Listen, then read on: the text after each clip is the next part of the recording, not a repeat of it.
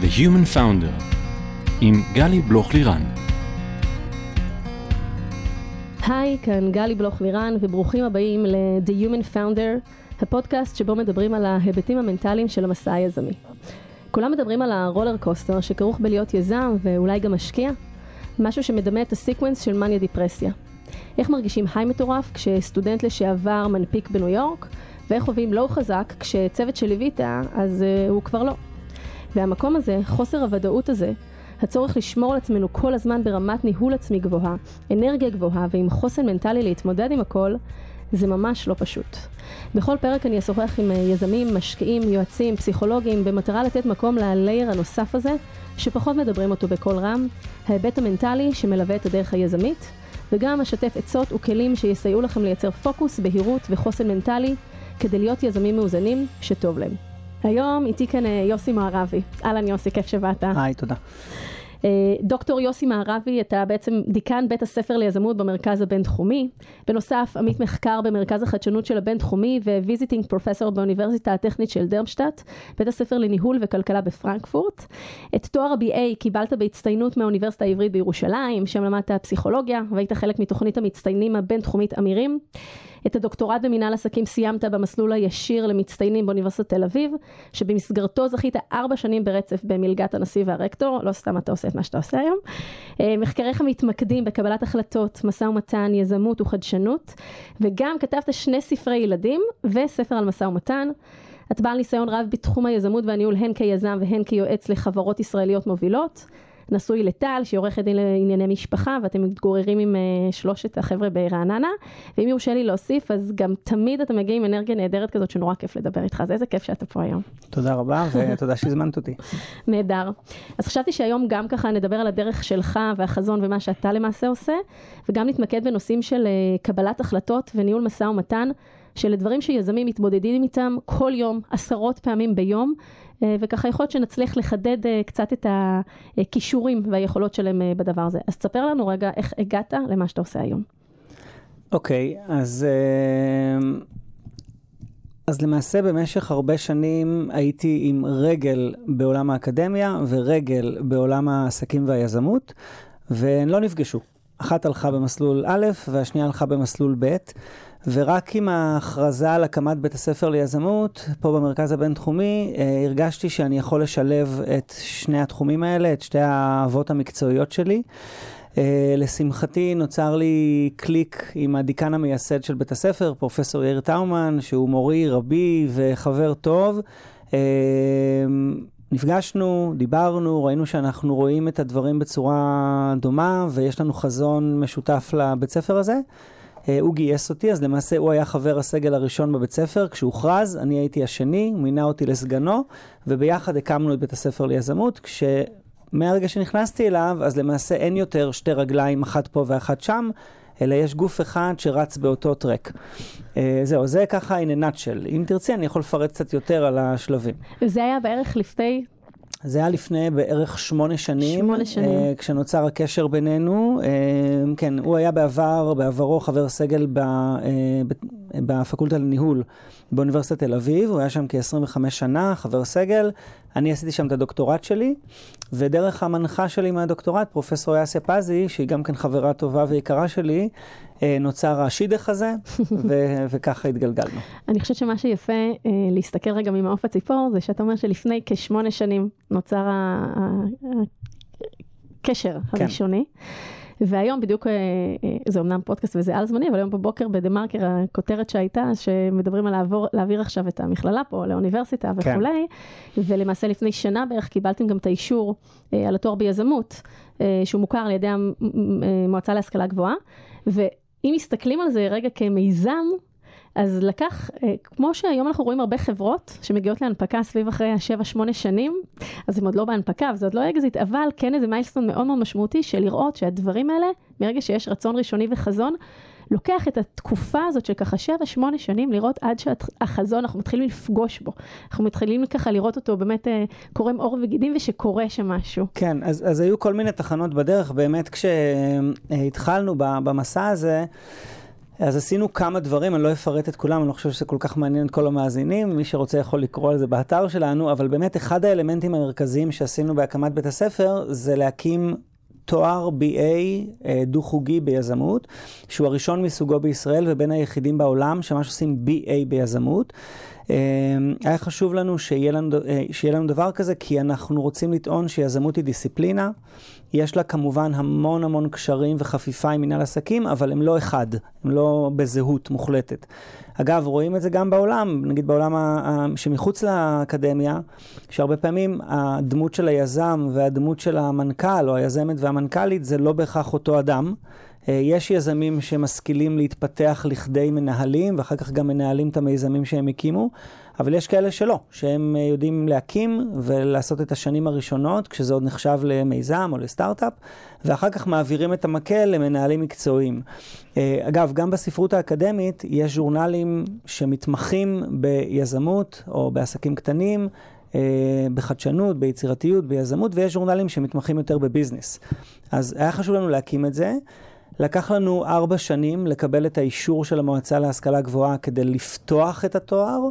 אמ, ואחר כך, ואגב, אני חושב שזה טוב, כי אני חושב שהמועצה להשכלה גבוהה פה שומרת על האינטרסים של הסטודנטים, וטוב שהיא עושה את זה. זה בעצם היה אינקוביישן ואידיאשן שלכם, נכון? כאילו ארבע שנים ככה ללחשוב מה ייכנס פנימה ומה יהיה... לא, זה לא בדיוק, לא, לא. אנחנו אה, תכננו את זה במשך בערך שנה, אוקיי. ואז הגשנו את זה, mm-hmm. ואז לקח ארבע שנים שעבדנו תהליך מולם של איטרציות, mm-hmm. כן? הם okay. שלחו אוקיי. לנו ביקורת, אנחנו תיקנו וכן הלאה.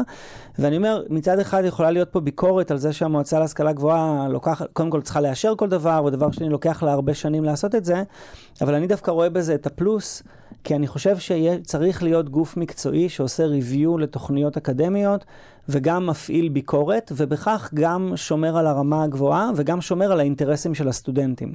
Uh, זהו, אז אחרי ארבע שנים של תהליך הם נתנו לנו אישור לפתוח את התואר, זה כבר היה לפני ארבע שנים.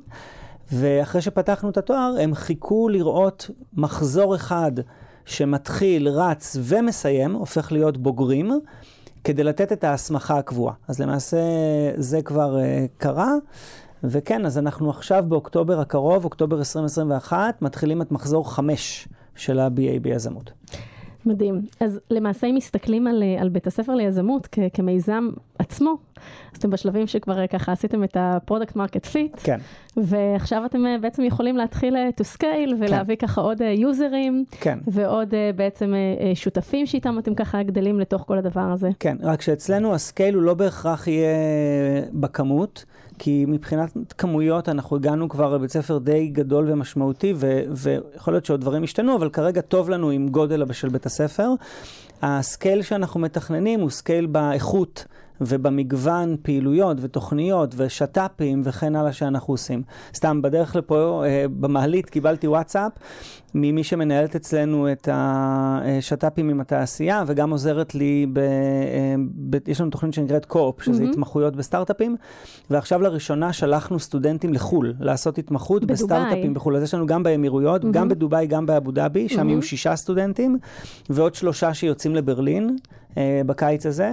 אז קיבלנו תמונות מהם מהאמירויות, וזה מאוד מאוד מאוד מרגש. אז זה נגיד דוגמה לסקייל שהוא לא כמותי, mm-hmm. אבל הוא יותר איכותי, כן? Mm-hmm. התוכנית של הקו-אופ רצה כבר שמונה שנים, מצליחה, גדולה, פועלת, ועכשיו החלטנו לפתוח אותה גם לסטודנטים שיצאו לעשות התמחות בסטארט-אפ בחו"ל, ולא רק בישראל.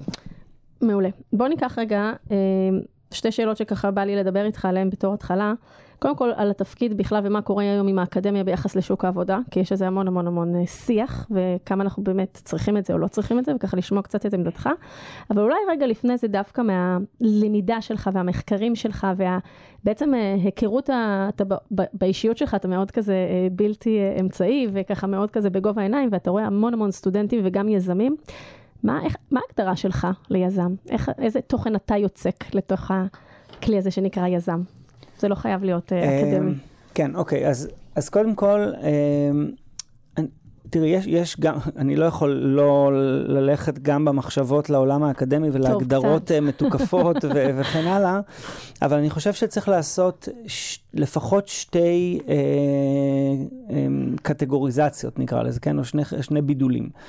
אחד, זה דבר קלאסי שאני חושב שהרבה אנשים מכירים וכבר הוא מדובר, בין היזמת הפנים-ארגונית ליזמת שמקימה אה, אה, ארגון חדש. אהבתי את אוקיי? היזמת.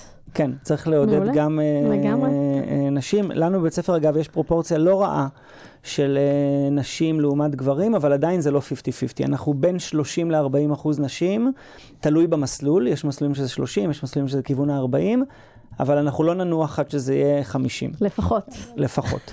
אה, אז היזם הפנים-ארגוני אז היזמת הפנים-ארגונית והיזמת שממש מקימה ארגון, אז זה נגיד דיפרנציאציה אחת שצריך לעשות. ואחר כך גם יש אה, אה, אה, עוד, עוד קטגוריזציה, עוד אה, חשיבה על האם אתה מקים אה, ממש מיזם, מוצר, שירות חדש, או רק עושה דברים שונים ואחרים ועונה כך לבעיות, כן? אז, אה, אז גם פה יש, אה, בעולם האקדמי מדברים על יצירתיות או על חדשנות יומיומית, כן? אה, זה לפעמים נקרא day-to-day creativity או day-to-day innovation. ששם זה יכול להיות דברים שהם לא, לא פיתחת מוצר בהכרח חדש, לא עשית שירות חדש, יכול להיות שעשית רק שינוי יחסית קטן בדרך שבה דברים קורים, אבל נתת בזה אימפקט, ו- וזה הדבר המשמעותי. אז בעיניי, ה- כל הארבעה סוגים האלה שתיארתי כאן, כן, פנים ארגוני מול אה, מקים ארגון חדש או עסק חדש, זה חלוקה אחת, וגם אה, יוצרים ממש מוצר חדש או שירות חדש, אה, לעומת רק עושים איזשהו שינוי, כן, ונותנים תשובה לאיזושהי בעיה, אתגר או צורך, כל הארבעה האלה אפשר לזקק אותם במילה יצירת ערך. וזה אני חושב הדבר שהכי אה, משמעותי אצל יזמים, זה אנשים שיוצרים ערך חדש, הם מביאים משהו שלא היה, אה, ובכך הם יוצרים ערך חדש גם, והכי חשוב לדעתי, לקהילה, לחברה, לציבור, ללקוחות, וכפועל יוצא גם לעצמם, לעצמם או לארגון שלהם. אז זה נראה לי הדבר אה, הכי חשוב. ואגב, אה, לאחרונה התכתבתי עם מישהו שגם את מכירה, אני חושב שאפילו התאר- התארח אצלך, שהוא מרצה אצלנו ואיש מאוד יקר, עופר עופר? שני, כן. עופר קסום. והוא אמר לי משהו שאחרי שהוא כתב לי את זה, הלכתי לבדוק בספרות אם יש דבר כזה, ומה שהוא אמר לי, אה, ככה כבר איזה שבוע הולך איתי, זה שהוא גם, הוא מאוד מנוסה, אה, מכיר הרבה יזמים, היה בעצמו יזם וכן הלאה, והוא אומר שהתכונה שבעיניו משותפת להרבה יזמים, זה חוסר מנוחה. כן? ככה הוא קרא לזה. Restlessness. כן, restlessness, שאתה restless. כל הזמן אתה, אתה ב- ב- בעשייה. כל הזמן אתה... לגמרי שם. ואני חושב, חושב שזה מקסים. אני לא מצאתי בינתיים בספרות מישהו שמנתח את האופי היזמי דרך ה-restlessness. אולי יש, אולי אין, אני אמשיך לחקור. אבל זה מרתק בעיניי, ואני רוצה להתחבר לעוד סיפור של עוד מישהו אחר. אני יודע שבאת לראיין אותי, אבל אני לא, שגם... מדהים, סיפורים זה הדברים. אז זה- שמעתי את אור עופר, שהוא בוגר של הבינתחומי, והמייסד והמנכ"ל של סימילר ווב, הביא אותה לאחרונה להנפקה מאוד גדולה, וכולנו פה מאוד מאוד גאים בו. אז שמעתי אותו פעם, הייתי סתם בקהל, שומע אותו מדבר עם סטודנטים באיזה אירוע, לפני כמה שנים, זה כבר היה 4-5 שנים, והוא אמר משהו מקסים שאני משתמש בו כדי להסביר לסטודנטים מה זה יזם. אז יכול להיות שאני לא מדייק בדיוק, כי זה היה לפני 4-5 שנים, אבל הוא בערך אמר ככה. הוא מתאר, נסעתי עם אשתי, נדמה לי זה היה לי ירח דבש או משהו כזה, והוא אומר, הגענו לאיזה ריזורט מטורף איפשהו, בואו לצורך השיחה בוא נגיד פיליפינים, מקום יפהפה, חולות זהובים, עצי קוקוס, יושבים, שותים איזה קוקטייל על החוף, היא כזה צוללת לתוך מחשבות, מסתכלת על הים הטורקיז. הוא אחרי עשר דקות מתחיל כבר לדפוק על הכיסא, על הכנוח כזה, את יודעת, עצבני. כאלה, כאילו, מה העניינים? מסתכל מסביב ואומר, אין פה מספיק אה, מלונות, זאת אומרת, אין- ההיצע הוא לא מספיק גדול, ויכול, אפשר על החוף הזה לפחות עוד שניים, שלושה מלונות. אבל רגע, אבל אם יהיו עוד שניים, שלושה מלונות, איפה הם יאכלו? כי ראיתי רק מסעדה אחת. אה, טוב, אז צריך פה עוד, כאן יכולה להיות שם, וגם במלון. אבל רגע, אבל אז איך הם יגיעו לפה כל התארים? כי השדה תעופה היה מאוד קטן, ומטוס קל, אז צריך להרחיב, איפה... זאת אומרת, בעשר הגלגלים דקות... עובדים כל הגלגלים הזמן. עובדים. אז זה ממש דוגמה ל-restlessness הזה, שעוד פעם, זה לא מגובה מחקר, זה רק משהו שעופר זרק לי ופתאום חשבתי עליו. אבל אני, אה, זה, קודם כל זה קו אישיותי מדהים ואני מאוד מתחברת. סתם דוגמה, סיפרתי לך שהייתי בהופעה של קרן פלס כן. בשוני, אז אנחנו יושבים שם וחום יולי-אוגוסט כדברי שלמה ארצי, ואני אומרת, למה? אין פה רחפנים שעושים קצת אה, רסס כזה, שיהיה נעים ומאווררים מלמעלה. ואז אמרתי, וואי, לא יודעת אם זה קיים או לא, אבל זה ממש יכול לתת כן. סולושן נהדר. אז כן. אני חושבת שרסטלסנס, שוב לא בדקתי מחקרית, אבל זה באמת החוסר שקט הזה, שהוא הוא לפעמים גם צריך להרגיע אותו. אבל הוא בא ממקום של כל הזמן לראות, וכאילו לראות את הלקונות, ולראות כן. איפה אפשר לייצר עוד ערך, ואיפה אפשר רגע לעשות משהו שהוא יותר טוב. סוג של להיות אה, פיקסר כזה, אתה כל הזמן רוצה להביא עוד ערך לתוך המערכת. אז כן, אה, אהבתי. וגם נדמה לי ש... אני חושב שגם יוסי ורדי אמר את זה פעם, וגם שמעון פרס. אני לא זוכר מי היה הראשון, אבל אני חושב ששמעתי את זה משני המקורות האלה, שהיזם הוא אדם שהוא תמיד לא שבע רצון. כן, זה מתקשר לחוסר מנוחה, זה חוסר שקט הזה. כל הזמן מסתכל מסביב ושואל את עצמו, האם אפשר לשפר, האם אפשר לתקן, אבל גם אני חושב שזה בא עם איזושהי אופטימיות. כי אם אין את האופטימיות, ה-restlessness או הביקורתיות הזאת, שתמיד דברים חסרים ולא בסדר, הם הולכים למקום מאוד... היא משתלטת. כן, וזה בעצם. הולך למקום שלילי, כן, של, של קוטריות. אבל היזם הוא אופטימי, והוא אומר, אוקיי, יש פה בעיה, צריך לתקן אותה, אפשר לתקן אותה, ואני אתקן אותה. אוקיי? אז... אה, זה מקסים. אה, ואני מתחברת לזה מאוד. אז בוא נמשיך רגע עם היזם. אתה רואה מאות סטודנטים, אה, וגם יזמים, כמובן, הם התחילו כסטודנטים והם צמחו, והיום הם גם מביאים כבר חברות להנפקות וכולי. מהניסיון האישי שלך, איזה דברים אתה יודע לזקק אה, שראית שם, אולי בתחילת הדרך, ככה בברק של העיניים, ואתה רואה את זה evolving ככה בכל שנה ובכל תהליך ובכל מיזם שהם עושים, ושבסוף באמת גם מגיעים, אה, לא, לא יודעים להגיד אם זה קו הגמר, כי תמיד יש עוד, אני מדברת פה הרבה בפודקאסט על מה קורה אחרי ההצלחה, כי זה רק milestone, אחר כך יש עוד מלא דברים, איך עושים עוד scale לחברה מונפקת, אבל האם אתה יודע לזקק ככה את הדברים האלה, שבאמת עוזרים אה, להגיע לאותו כוכב צפון ככה? טוב, למשוך אני- למעלה.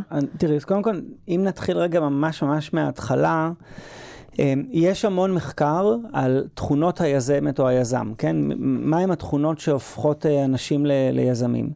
ואני אחרי הרבה שנים של עיסוק בתחום ו- ו- והיכרות עם אנשים וגם אה, קריאה ומחקר, אמ, משתייך לאיזושהי אסכולה, אני לא טוען שכולם יסכימו עם מה שאני אומר, אבל אני משתייך לאיזושהי אסכולה שאומרת שכן, יש איזושהי אישיות יזמית. אמ, כמובן שאפשר ל- ל- ל- אולי לשנות או לשפר וכן הלאה, אבל כשאנחנו פוגשים את הסטודנטים בגילאי ה-20 המוקדמות שלהם, אמ, אחרי שהם היו כבר בלימודים, בתיכון, צבא, אולי גם קצת טיילו בעולם, אולי עבדו באיזה עבודה ראשונה, אנחנו פוגשים אותם בגיל ממוצע נגיד של 23-4, מתחילים את התואר. אני חושב שקשה לשנות ממש לעומק את האישיות של האדם. ולכן אנחנו מנסים לחפש דרך תהליכי הקבלה שלנו והמיונים, אנשים שכבר יש להם את הגרעין האישיותי היזמי. הוא לא, הוא לא תמיד בשל עד הסוף, הוא לא תמיד מושלם עד הסוף, בטח חסרים לו עוד הרבה דברים שאנחנו נעניק להם, כלים, ידע, ניסיון, פרקטיקה, קשרים, ברור, זה אפשר לתת. אבל את הגרעין הזה צריך לרכוש בשנים יותר מוקדמות בחיים, והוא הופך להיות חלק מהאישיות שלהם. אה, מה ו- לדעתך מכיל הגרעין הזה? אז יש שם כמה דברים. אה, למשל, אני אתן כמה דוגמאות, יש על זה הרבה, הרבה מחקר. למעשה לאורך השנים נחקרו עשרות של תכונות שונות שיש להן קשר ל- לאישיות היזמית. אני אתן את הכמה הבולטות שבהן. אה, אוקיי, אז אחד, זה היכולת להתמודד עם קשיים ולא להישבר. כן, יש לזה כל מיני שמות ב- ב- בספרות, לפעמים קוראים לזה endurance, לפעמים קוראים לזה tenacity, אבל זה, זה באמת היכולת הזאת, היכולת אה, של להתמיד אל מול הקשיים והבעיות, לא, לי, לא להיכנע, לא להישבר ולהמשיך קדימה. גם גריט. אז זה, אז, מזה. כן, אז אפשר לקשר את זה. גריט זה מחקרים יותר מאוחרים שנעשו כן. בעשור האחרון, פחות או יותר התכונה הזאת אה, צברה לה שם במחקר של האישיות, אבל כן, זה חלק מאותה מטריה נגיד mm-hmm. של תכונות. אז זה אחד. שתיים, אה, זה פרואקטיביות.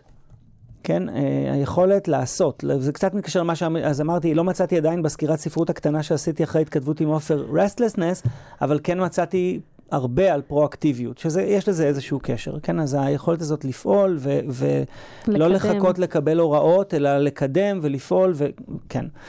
אה, את יודעת, אני לא, אני לא מבין כלום בכדורגל, אבל אני מכיר ביטוי שאני מאוד אוהב, שקוראים לו אה, להרים ולרוץ לנגוח. כן? אז זה היזם. ראש בקיר. לא, לא ראש בקיר. לא. לא, שאתה מסדר לעצמך את המצב. כן. כן? אתה לא מחכה שמישהו אחר ירים לך. אתה כן. מרים את ההגבהה ואתה רץ לנגוח אותה.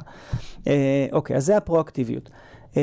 דבר נוסף שהוא חשוב זה יצירתיות וחדשנות, ופה אני רוצה לחדד נקודה, הרבה, הרבה אנשים חושבים שליזמים חשובה היכולת היצירתית, כי הם צריכים לבוא עם רעיון יצירתי למיזם. ואני אומר, ממש, זה לא הדבר החשוב. למה?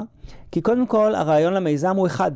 אבל אחר כך החיים של המיזם זה שנים, 7, 8, 10, 12 שנים של יום-יום אתה בשוחות נלחם. אז מה זה הרעיון הראשוני הזה שנוצר? זה אחד. שתיים, הרעיון הראשוני הרבה פעמים משתנה. לפעמים הוא משתנה לחלוטין, וגם אם הוא לא משתנה לחלוטין, הוא משתנה בהתאם לפידבק שאתה מקבל מהעולם, מהשוק, מהלקוחות, ואתה עושה המון המון שינויים קלים וגם שינויים משמעותיים שלפעמים אנחנו קוראים להם פיבוטים. אז גם פה, כמה כל כך חשוב הרעיון אם אתה משנה אותו לפעמים על, על בסיס אה, שבועי או חודשי. אז אני חושב שהיצירתיות היא לא חשובה לזה, היא חשובה לכך שהרבה פעמים יזמות היא מוגדרת גם דרך זה שאתה פועל עם מחסור במשאבים. Mm-hmm. היזמים, בטח סטארט-אפים טכנולוגיים ובטח בשנים הראשונות, תמיד חסר, חסרים להם משאבים, חסרים להם אנשים, חסר להם כסף, חסר, כל הזמן הם בחוסר.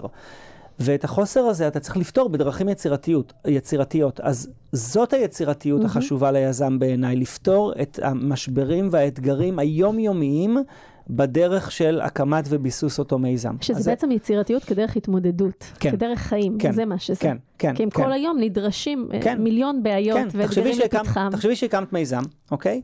ועכשיו גייסת 500 אלף דולר פרי-סיד. זה נשמע המון.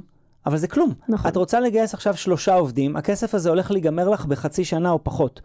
עכשיו, מתחרים איתך, מתחרות איתך חברות ענק שגם הן רוצות לגייס, או סטארט-אפי ענק שגם הם רוצים לגייס, הם יודעים להציע יותר כסף, משרדים יותר מגניבים, יותר ביטחון תעסוקתי, brand, כן, אני בדרך, אני גר ברעננה, בדרך מרעננה לפה להרצליה, ראיתי עכשיו קמפיינים. שלטי חוצות של אמדוקס, שמה הם מפרסמים?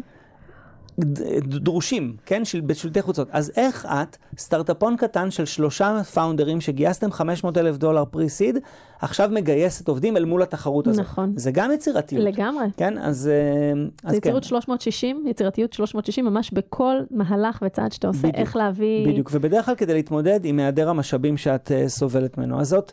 אז זאת עוד תכונה. Uh, עוד דבר, uh, יש דבר שנקרא Self-Efficacy, שזה בעברית נקרא לפעמים מסוגלות עצמית. תחושת המסוגלות. או לפעמים חוללות עצמית בחטא, כן? Uh, מה זה אומר? זה תחושת המסוגלות שלי בדומיין ספציפי.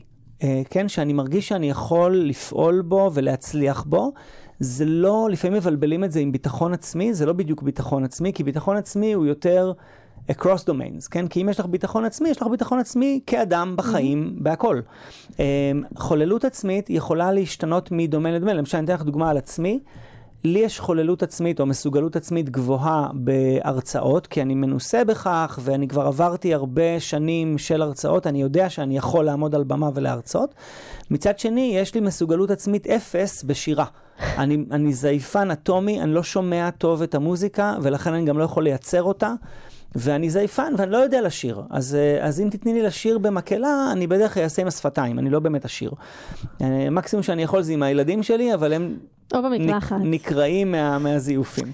אז... הנקודה הזאת של הסלף אפיקסי היא נורא חשובה, כי היא עוזרת לנו גם לדייק את החוזקות שלנו וגם לדעת להתמקד אה, בהם. ואני כן חושבת, אני אוהבת דרך אגב לקרוא לזה ביטחון פנימי יותר מאשר ביטחון עצמי, כי הוא באמת ככה חוצה אה, ורטיקלים ועיסוקים וחיים פרטיים וחיים מקצועיים. וכשאנחנו מתמקדים בסלף אפיקסי, שאנחנו יודעים במה אנחנו טובים ומה מחזק את תחושת המסוגלות, זה גם משפיע לנו על החוויית ביטחון שלנו חוצה, חוצת אה, תחומים, חוצת דברים. תשמעי, יכול להיות, אני לא מספיק מומחה בתחום הזה. זה, מה שאת אומרת נשמע מאוד מאוד הגיוני, כן? ויכול להיות שיש לו גם תמיכה במחקר, אבל אני לא יודע לאשר אותו. לא, זה לא... לא במחקרים אקדמיים, זה במחקרים שלי בקליניקה עם יזמים. אוקיי, אוקיי, אז, אז יכול להיות, יכול להיות, זה, זה מעניין uh, לחשוב על זה. אני כן, אני כן מתחבר למה שעולה מהדברים שעכשיו אמרת, שהנושא הזה של חוזקות, כן? כי... ו- וזה גם, זה לא תחום שאני מתמחה בו, אבל אני מכיר אותו ככה מהתבוננות מהצד, זה קשור לקטגוריה של פסיכולוגיה חיובית, שיש בה כל מיני תחומי אה, מחקר ועיסוק. אחד מהם זה הנושא של חוזקות, ומה הכוונה כאן? שאדם צריך להכיר את עצמו, ולדעת מה החוזקות שלו. ואם המון שנים ניסו ללכת איתנו גם בחינוך וגם בפסיכולוגיה, ללהכיר דווקא את החולשות שלנו ולעבוד על לחזק אותן, המחקרים האלה של, של חוזקות ופסיכולוגיה חיובית אומרת בואי תכירי במה את טובה ותחזקי דווקא את זה.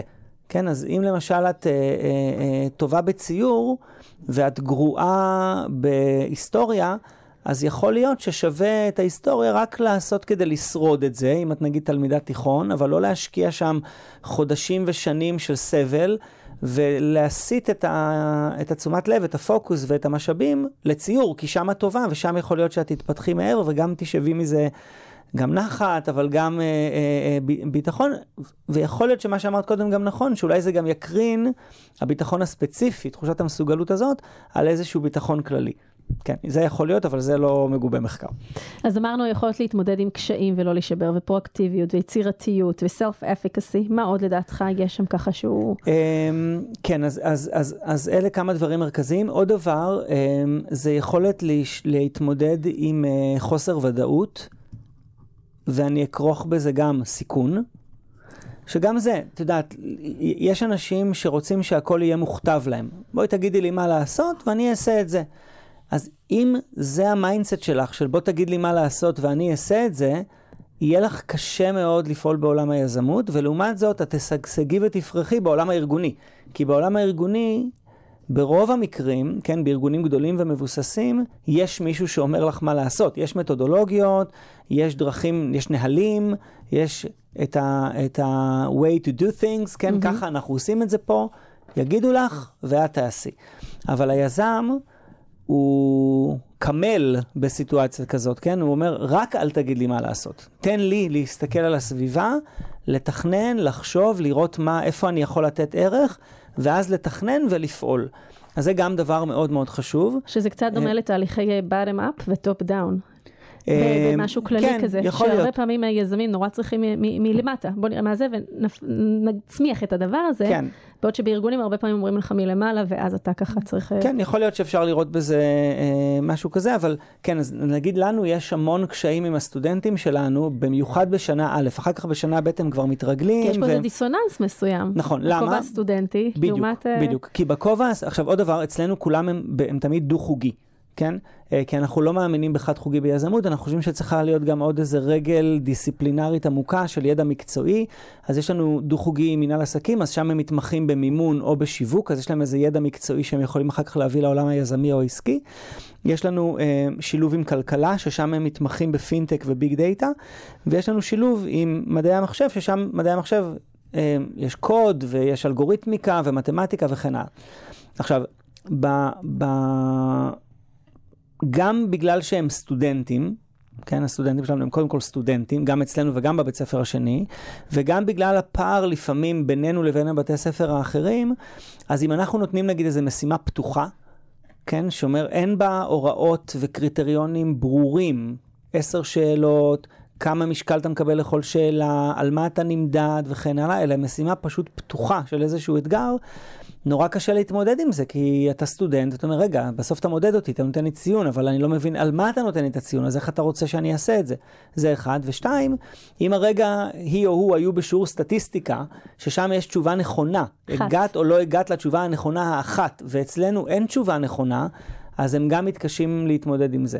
אבל uh, ניחא, אנחנו מתמודדים והם מתמודדים, הדבר החשוב הוא החיים. יש פה למידה, שזה בדיוק למידה. זה, זה החיים, זה כן, הלמידה. הדבר החשוב בסוף זה החיים, כן? ו, ובחיים אין פתרון בית ספר, כן? אה, אה, ש, שככה עושים את זה נכון, אלא זה הרבה יותר מורכב, זה הרבה יותר, יש מה שנקרא ambiguity, mm-hmm. כן? ולהתמודד עם זה ועוד עם ה-risk עם ה, עם ה שיש בזה, זה, אני אתן רגע עוד דוגמה מעולם הספורט. תחשבי, יש אנשים שאם את שמה עליהם סיכון, הם נובלים. כן? אז נגיד הוא יכול לקלוע במגרש, באימונים, ב-90% מהשלוש, שימי אותו על המגרש, זה נופל ל-20%. בגלל הקהל, בגלל הלחץ, בגלל הסיכון שיש בזה. ויש אנשים שהם הפוכים, הם משגשגים ב- ב- בלחץ. שימי אותו בנקודת הלחץ, ושם הוא פורח. אז זאת עוד תכונה, ונראה לי שבאמת אלה התכונות המרכזיות שאני רוצה לגעת בהן.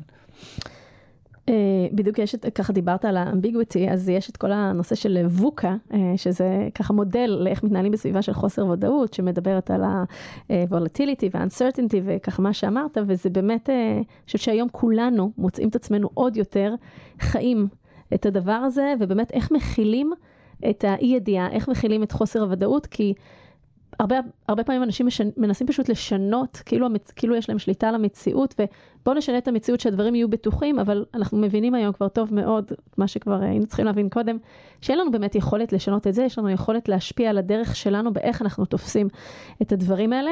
כן, אני, אז אני רק אגיב okay. למה אוקיי. שאת אומרת ואני אשלים. אני חושב שאת מאוד צודקת, ואחת הסיבות שהחינוך ליזמות ועיסוק בתחום הזה אה, פורח, זה בגלל המציאות הזו שבה אנחנו חיים של המאה ה-21 שהיא כל כך דינמית ומשתנה ומה שקורה היום זה שלמעשה הרבה, יש כאלה שטוענים כולם, צריכים לאמץ את החשיבה היזמית הזאת, ובתוכה גם את ההתמודדות עם אי ודאות וסיכונים, כי הסביבה מכריחה אותך. זאת אומרת, גם אם אתה אדם שלא רוצה להיות יזם, ולא רוצה להיות תחת הסיכונים האלה ואי הוודאות הזו וכל מה שתיארנו קודם, אתה נאלץ כי הסביבה משתנה בקצב כל כך מהיר, אה, שאפילו אם תהיי שכירה בארגון, הארגון ישתנה.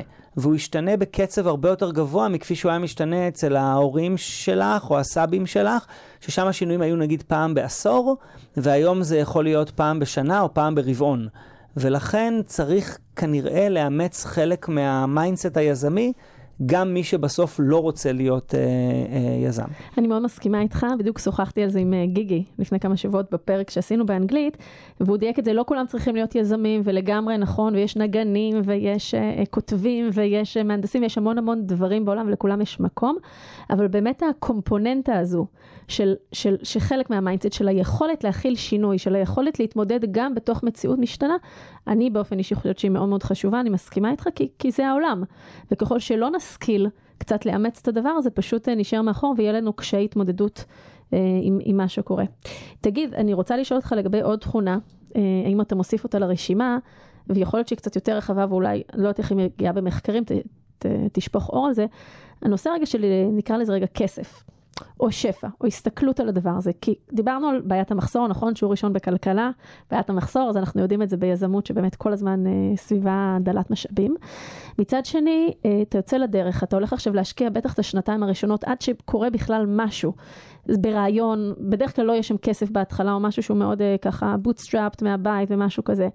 וצריך מאוד מאוד יכולת להכיל את הדבר הזה, את המצב הפיננסי הזה, כדי להתפנות באמת ולהיות בתוך המיזם. וזה קצת משהו שמתקשר ל-abundance, לשפע, לאיך אנחנו מסתכלים על הדברים והיכולת שלנו אה, להכיל את הדבר הזה.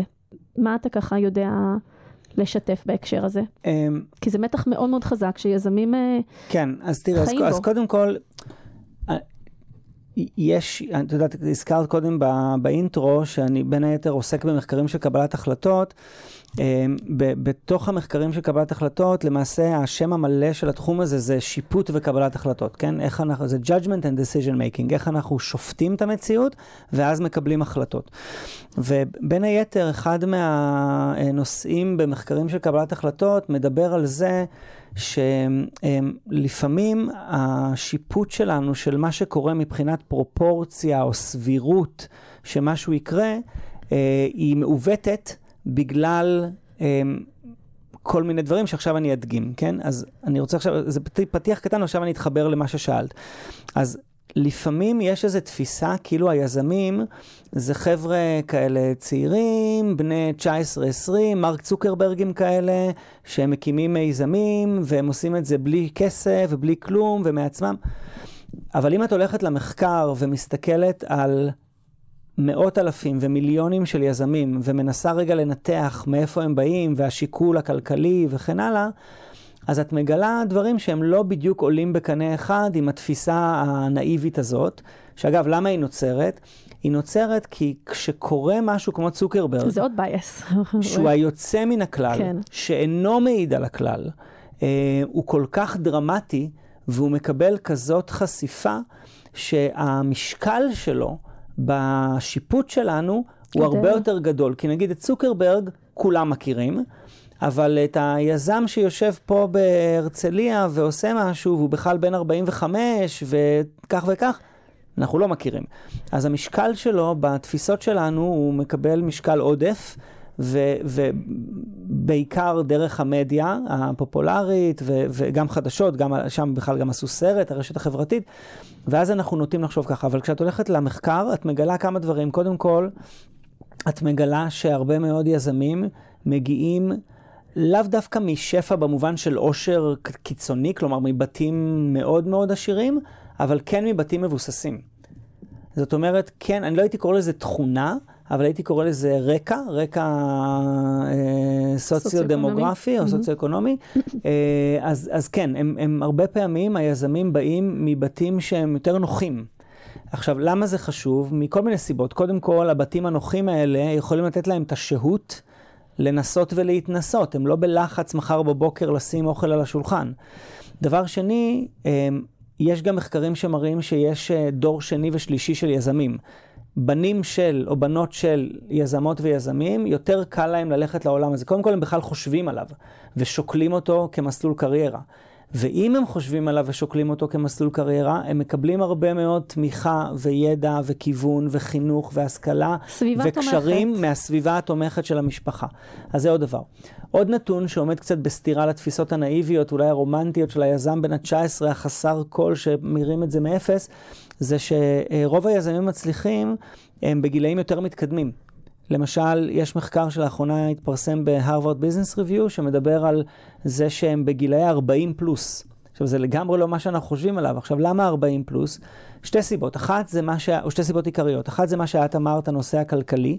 אני קצת יותר מבוסס, יכול להיות שאין לי איזה לחצים אדירים, יש לי קצת חסכונות, אולי כבר שילמתי משכנתה, אולי גם הילדים שלי כבר בגילאים קצת יותר מבוגרים. אני מרגיש שאני יכול לקחת את הסיכון הזה, ואני לא אתרסק, כי כבר בניתי משהו. אה, זה אחד. אבל לא פחות חשוב, אולי אפילו יותר חשוב, זה העובדה שהיזמים בגילאים היותר מבוגרים, הם ראו את העולם, כולל את העולם העסקי והארגוני, ולכן הם גם יודעים איך להקים את הארגון החדש הזה שהם מכירים, מקימים, כלומר איך לבנות חברה ולנהל אותה, אבל עוד יותר חשוב, הם רואים בעיות אמיתיות, אתגרים, צרכים, בעיות לא פתורות, מהעולם הארגוני, מהעולם העסקי שבו הם חיו, ואז הם יוצאים לפתור את הבעיה הזאת. אמ, אז, אז, אז, ו, ו, ו, ואגב, גם אולי יותר קל להם לגייס כסף, כי יש להם טרק רקורד וכן הלאה וכן הלאה. אז זה דבר אחד, או כמה דברים. דבר נוסף שאני רוצה להגיד, כן יש מחקרים שמדברים על כך שיש פרופורציה אה, גבוהה יחסית של מהגרים אה, בעולם היזמות. אמ, כאן זה קצת אה, שונה ממה שתיארתי קודם, כי המהגרים הם לא בהכרח באים אותו עם... טייפקאסט. כן, הם לא מה שתיארנו קודם, הם לא באים מסביבה תומכת ומבוססת וכן הלאה, אבל אצלם יש משהו קצת אחר. אה, א', יש להם אולי נקרא לזה איזשהו מנוע שדוחף אותם קדימה. זה קשור לרסלסנס שדיברנו קודם, כן. וגם למנגנון הישרדות. בדיוק, שאין להם ברירה. המנוע הוא מנוע הישרדותי מאוד מאוד חזק, הם חייבים להצליח, הם חייבים להוכיח את עצמם. עוד דבר שמתקשר לזה, זה שאולי קשה להם להיקלט בסביבה המקומית, כלומר, להיכנס לארגון קיים ולעלות בו בסולם הדרגות ולהצליח, אולי זה יותר קשה כשאתה, כשאתה מהגר מכל מיני סיבות של אין לך בהכרח את הקשרים, אין לך בהכרח את השפה, אתה לא תמיד מבין את התרבות, אבל להקים משהו משל עצמך, זה, אני לא אומר שזה קל, זה בטח לא קל, זה מאוד מאוד קשה, אבל בוא נגיד, זה לא פחות קשה לך מלהשתלב בארגון קיים. כי, כי, כי אתה, אתה גם, פה אתה בונה מאפס את עצמך, ושם אתה בונה מאפס את הארגון שלך. ודבר נוסף, זה אמ, באיזשהו מובן, הם כבר היו יזמים בכך שהם היגרו. נכון. Uh, יזמות אינהרנטית כזאת. ההגירה הזאת היא סוג של, כן, לקיחת סיכון ומציאות uh, uh, שתיארנו קודם שהיא מאוד מאוד לא ודאית, ו- ומלחמה, והיכולת הזאת של האנדיורנס וטנסיטי וכן הלאה, של, של הכושר עמידה והישרדות, אתה כבר מבטא את זה בהיותך יזם, ו- ואולי יותר קל, אני לא אומר שזה קל, אבל אולי קצת יותר קל או קצת פחות קשה, בהקמת מיזם. Mm-hmm. ואגב, יש הרבה אנשים ב- ב- בעולמות המדיניות והפוליטיקה וכן הלאה, אה, נגיד זה היה מאוד חזק בארצות הברית, כן, בממשל טראמפ אל מול התפיסה הדמוקרטית, שאומרים אסור להגביל את הכניסה של מהגרים, כי הם... זה או, כמו או, דם חדש בארגון. כן, הם, mm-hmm. בדיוק, כי הם בין היתר הם משפרים את הכלכלה. כלומר, זה לא רק עניינים uh, חברתיים, או של uh, לפעמים לקלוט אנשים אולי ממדינות שיש בהם בעיות, או פליטים, או דברים כאלה, אלא גם אם המדינה מסתכלת בצורה מאוד מאוד, אה, נקרא לה אגואיסטית ותועלתנית, אתה רוצה אותם כי הם מכניסים משהו חדש, בין היתר, ביצירת מיזמים ועוד כוח בכלכלה. לגמרי, זה ממש גם בהסתכלות על diversity, שמצד אחד אנחנו רוצים to do good, אבל מצד שני יש בזה אלמנט מאוד מאוד כלכלי והגיוני, כי יש... אה, מנעד מאוד רחב של אוכלוסיות שהם יוזרים פוטנציאליים וככה יש לנו אפשרות להתאים את המוצרים ואת השירותים שלנו יותר טוב לאותם יוזרים וגם להגדיל את נתח השוק שלנו אז אני חושבת שכשמביאים גם אה, אה, רציונל כלכלי לתוך דברים, קל לנו יותר ככה לאמץ אותם. כן. אה, ולהכניס אותם פנימה. יוסי, בוא נדבר קצת על משא ומתן. Okay. אוקיי. יזמים כל היום, כל היום צריכים לקבל עשרות ואפילו לפעמים מאות החלטות בקצב מאוד מאוד מאוד גבוה. זה ככה, בעצם משא ומתן זה קשור גם לקבלת החלטות. ועכשיו אני רוצה ככה שתשפוך לנו אור ממש מכלים ומודלים שאתה מכיר. היזם שבא עכשיו למשל לשבת מול משקיע ומנהל עכשיו את ה... אה, דין ודברים על הסיד ראונד, וזה אומר ולואציה כזאת עם אחוזים כאלה, והוא רוצה כזה. מה קורה שם בתוך הספייס הזה שנרקם ביניהם? יש שם המון דברים שקשורים לאגו. יש שם המון דברים שקשורים לרווח עתידי אל מול הפסד מיידי. יש שם המון אלמנטים שקשורים לחוסר ודאות. איך מתכללים את הדבר הזה לתוך סוג של, נקרא לזה רגע מידול? אחד הדברים שאני עובדת איתם המון על יזמים זה בוא נתחקר רגע את מה שהיה. גם הטוב וגם הפחות טוב, ובואו נבין מה, מה קרה שם, כדי שנדע לשכפל את זה או להימנע מזה בעתיד. אז בואו תנסה רגע לעזור לנו עם זה בהקשר של משא ומתן. אוקיי, okay, אז תראה, אז, אה, לפני שאני אגיד דברים ספציפיים, אני רוצה דווקא לדבר יותר על דברים במקרו או דברים אסטרטגיים. אה, אז כן, אני בדוקטורט שלי חקרתי אה, למעשה סוגיות של קבלת החלטות בתוך סיטואציות של משא ומתן. וחלק מהמחקרים האלה אני ממשיך עד היום, זה כבר 17 שנים אחרי. אמ, ו- ו- ו- ואחת התובנות שאני רוצה לשתף עם מי שמאזין פה, זה שמשא ומתן זה באמת דבר שאפשר ללמוד אותו, להשתפר בו ולהתכונן לסיטואציות של משא ומתן. ו- וזה, וזה נשמע טריוויאלי, אבל זה לא. אני פגשתי הרבה מאוד אנשים, גם אנשי עסקים, יזמות, סטודנטיות, סטודנטים, שכאילו מרגישים ש, שלא, שאו שמשא ומתן זה משהו שהוא, זה כמו שיחה, את הולכת וזה מתגלגל ומה שיהיה יהיה, כאילו מעין תפיסה כזאת, או כאלה שאומרים או שיש לך את זה או שאין לך את זה, כלומר או שאתה יודע לעשות משא ומתן או שלא, אם אתה יודע, תעשה, אם אתה לא יודע, אז, אז אתה לא יכול להשתפר. ואני לגמרי לא מסכים עם זה, ואני חושב שכשהולכים למשא ומתן, צריך לעשות אה, עבודה מאוד מאוד מאוד עמוקה ויסודית כהכנה. לישיבה אה, או לפגישה, שגם הרבה פעמים בדברים קריטיים היא לא אחת, היא יכולה להיות סדרה של פגישות וישיבות משא ומתן, שבהם צריך לנתח הרבה מאוד מרכיבים. צריך לנתח גם את הצד השני, גם את הצד שלי, כלומר את הצד שלנו, ש... אבל גם עוד גורמים אה, מתערבים שיכולים להיות, למשל, אם יש או אין עורכי דין בתמונה, זה ישנה את הכל. אם יש או אין מתווכים בתמונה, זה ישנה את הכל, וכן הלאה וכן הלאה. וזה הדבר המרכזי שאני רוצה לומר, צריך להתכונן, ללמוד, לקרוא, לחקור, להשקיע. יכול להיות שצריך להתכונן שבועיים של קריאה, חשיבה, התייעצויות למשא ומתן של שעה, אבל אם נעשה את זה נכון, זה יכול אחר כך גם לחסוך הרבה בעיות בהסכמים שלהם נגיע, וגם להביא הרבה יותר ערך, ולא לא רק לנו, גם, גם לצד השני. רק אה, עוד תוספת קטנה על מה שאמרת, שאני מאוד מסכימה, לצד השבועיים הכנה מראש, בסוף אנחנו רגע מגיעים ליום המשא ומתן, בזמן X, מתכנסים לטובת הדבר הזה, באנו עם רעיון, נורא נורא חשוב להתעדכן בזמן אמת מה קורה, כי גם יכולים, מעבר לעורכי דין ולצדדים וכולי, יכולות להיות פתאום כל מיני מגמות בשוק, או דברים שקורים שממש יכולים מאוד מאוד להשפיע על מה שהתנהל שם בתוך חדר המשא ומתן, וחייב לבוא מאוד מאוד אה, אה, מעודכנים על מה קרה אפילו באותו בוקר בחדשות או בהנפקות או בגיוסים, כי זה יכול לתת לנו leverage, או לחילופין, לעזור לנו רגע להיזהר מלהגיע לאיזושהי פינה לא טובה. כן. לגמרי, אני, אני פשוט אומר, יש את עניין ההכנה. Okay. אוקיי. אני מסכים איתך, שצריך עד, עד שאני נכנס ל, ל, לשיחה. ו, אה, ואני אגיד משהו פה, אין לי על זה מחקר, אבל יש לי הרבה מאוד שנים מול סטודנטים אה, ומנהלים שלימדתי אותם משא ומתן, ו, וראיתי כמה ש... פה נגיד משהו תרבותי, כן? שבישראל אה, אין מספיק כבוד, בעיניי, למקצוענות בתחום הזה. כלומר, זה נראה איזה פלאף כזה, משהו ש... זה לא אמיתי. ו- וכל אחד יכול להבין את זה. סתם, למשל, האם יש לחברה יועץ למשא ומתן?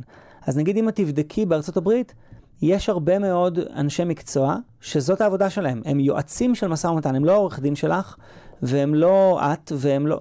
הם יועצים למשא ומתן. בארץ, חוץ מכמה בודדים שעושים את הדבר הזה, זה לא מקובל, נכון? על כמה אנשים שמעת שהמקצוע שלהם זה יועץ למשא ומתן? למה? כי אה, המנהלות והמנהלים ואנשי העסקים והיזמות והיזמים הישראלים, יש להם תחושה שזה אה, בסדר, נסתדר, זה שטויות, זה common sense, או שזה fluff, או שזה משהו שאתה רוכש מהיום-יום. וזה לגמרי לגמרי לא נכון. אז, אז, אה, אז זה עצה כללית. אוקיי. Okay. אה, לאו דווקא אני מייעץ פה לקחת יועצים בשכר, אבל לפחות אתם תקראו, תלמדו. תעמיקו, תתכוננו, תעשו uh, war games ביניכם, תעשו משחקי תפקידים לקראת הפגישה, ת, תנסו גם להיכנס לראש של האחר באותם משחקי תפקידים. זו אחת הנקודות הכי חשובות בעיניי במשא ומתן, לנסות להיכנס לראש של האחר. וגם לראות מה יעשה לו טוב. כן. כי בסוף זה לא, אין, במשא ומתן זה איפשהו באמצע, בספקטרום שבין מה שאני רוצה לבין מה שהצד השני רוצה, ואם לא נשכיל לפגוש אותם, אז הסיכוי שנצא מזה שנינו מרוצים הוא, הוא מאוד קטן. זה, זה נכון, אז עכשיו אני אתחבר כבר לדברים יותר ספציפיים. אז אני אתחיל ממה שממשיך את מה שאת אמרת. אז אחד המושגים החשובים במחקר של משא ומתן זה דבר שנקרא משא ומתן אינטגרטיבי, שבדיבור הפופולרי קיבל את המונח win-win negotiation, אולי את זה אנשים יותר מכירים, אבל זה אותו דבר. ומה זה למעשה אומר? זה אומר ש... בניגוד לתפיסה הנאיבית, שמשא ומתן זה שכאילו יש עוגה, באנגלית קוראים לזה פאי, the negotiation pie, ואותה צריך איכשהו לחלק, וכל אחד מושך לכיוון שלו, ולפעמים נפגשים בדיוק באמצע, ולפעמים אני לקחתי 60 ואת 40, או הפוך. זו תפיסה מאוד מאוד נאיבית. המחקרים במשא ומתן מצביעים על כך שברוב המשאים ומתנים בעולם, בטח המשמעותיים שבהם, שיזמים פוגשים, נגיד דיברת מול משקיעים, או... זה ממש לא המצב. המצב הוא לא שיש negotiation pie שאותה צריך לחלק, אלא יש פוטנציאל למשא ומתן אינטגרטיבי, יש פוטנציאל ל-win-win. מה זה אומר? שלפני שאני מחלק את העוגה, אני קודם כל צריך לשאול את עצמי, האם אפשר להגדיל את העוגה? Mm-hmm. ואז אחרי שאני מגדיל את העוגה, אנחנו ננסה לחלק אותה. ואם נלך רגע עם אנלוגיה של עוגה, אם את ואני עכשיו ניצבים בפני עוגה, יכול להיות שאנחנו יכולים להפוך אותה לשתי עוגות. למה? לחצות באמצע? כי אם אני אוהב... לא, לחצות באמצע זה חצי-חצי. זה לא הפך את זה לשתי עוגות. אוקיי. Okay. אבל תדמייני מצב שבו אני אוהב רק את הבצק. אני סולד מהקרם. סולד, סולד. אני, אם היית נותנת לי עוגה שלמה ולא היית פה עכשיו איתי, הייתי לוקח סכין או איזה כלי אחר, מוריד את כל הקרם, זורק אותו לפח ואוכל את הבצק. ודמייני מצב שבו את בדיוק הפוך ממני. את, אם היית נתקלת בעוגה, היית לוקחת כפית, אוכלת את כל הקרם וזורקת את הבצק לפח. אז במובן שלך, עוגה שלמה זה קרם שלם. ובמובן שלי, עוגה שלמה זה בצק שלם. אז למעשה, אם יש לנו עוגה שלמה של בצק וקרם, בתפיסות השונות שלנו, יש פה שתי עוגות. Mm-hmm.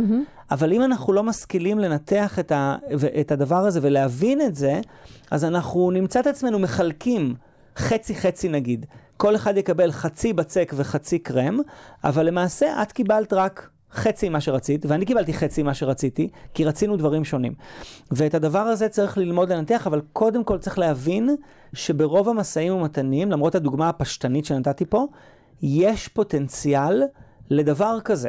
אני אתן רגע עוד דוגמה. בוא נחשוב עכשיו על יזמים, בסדר? ובוא נחשוב רגע לפני על משקיעים, בוא נחשוב על יזמים ועובדים. אז עובדים במיזמים הרבה פעמים מקבלים אופציות.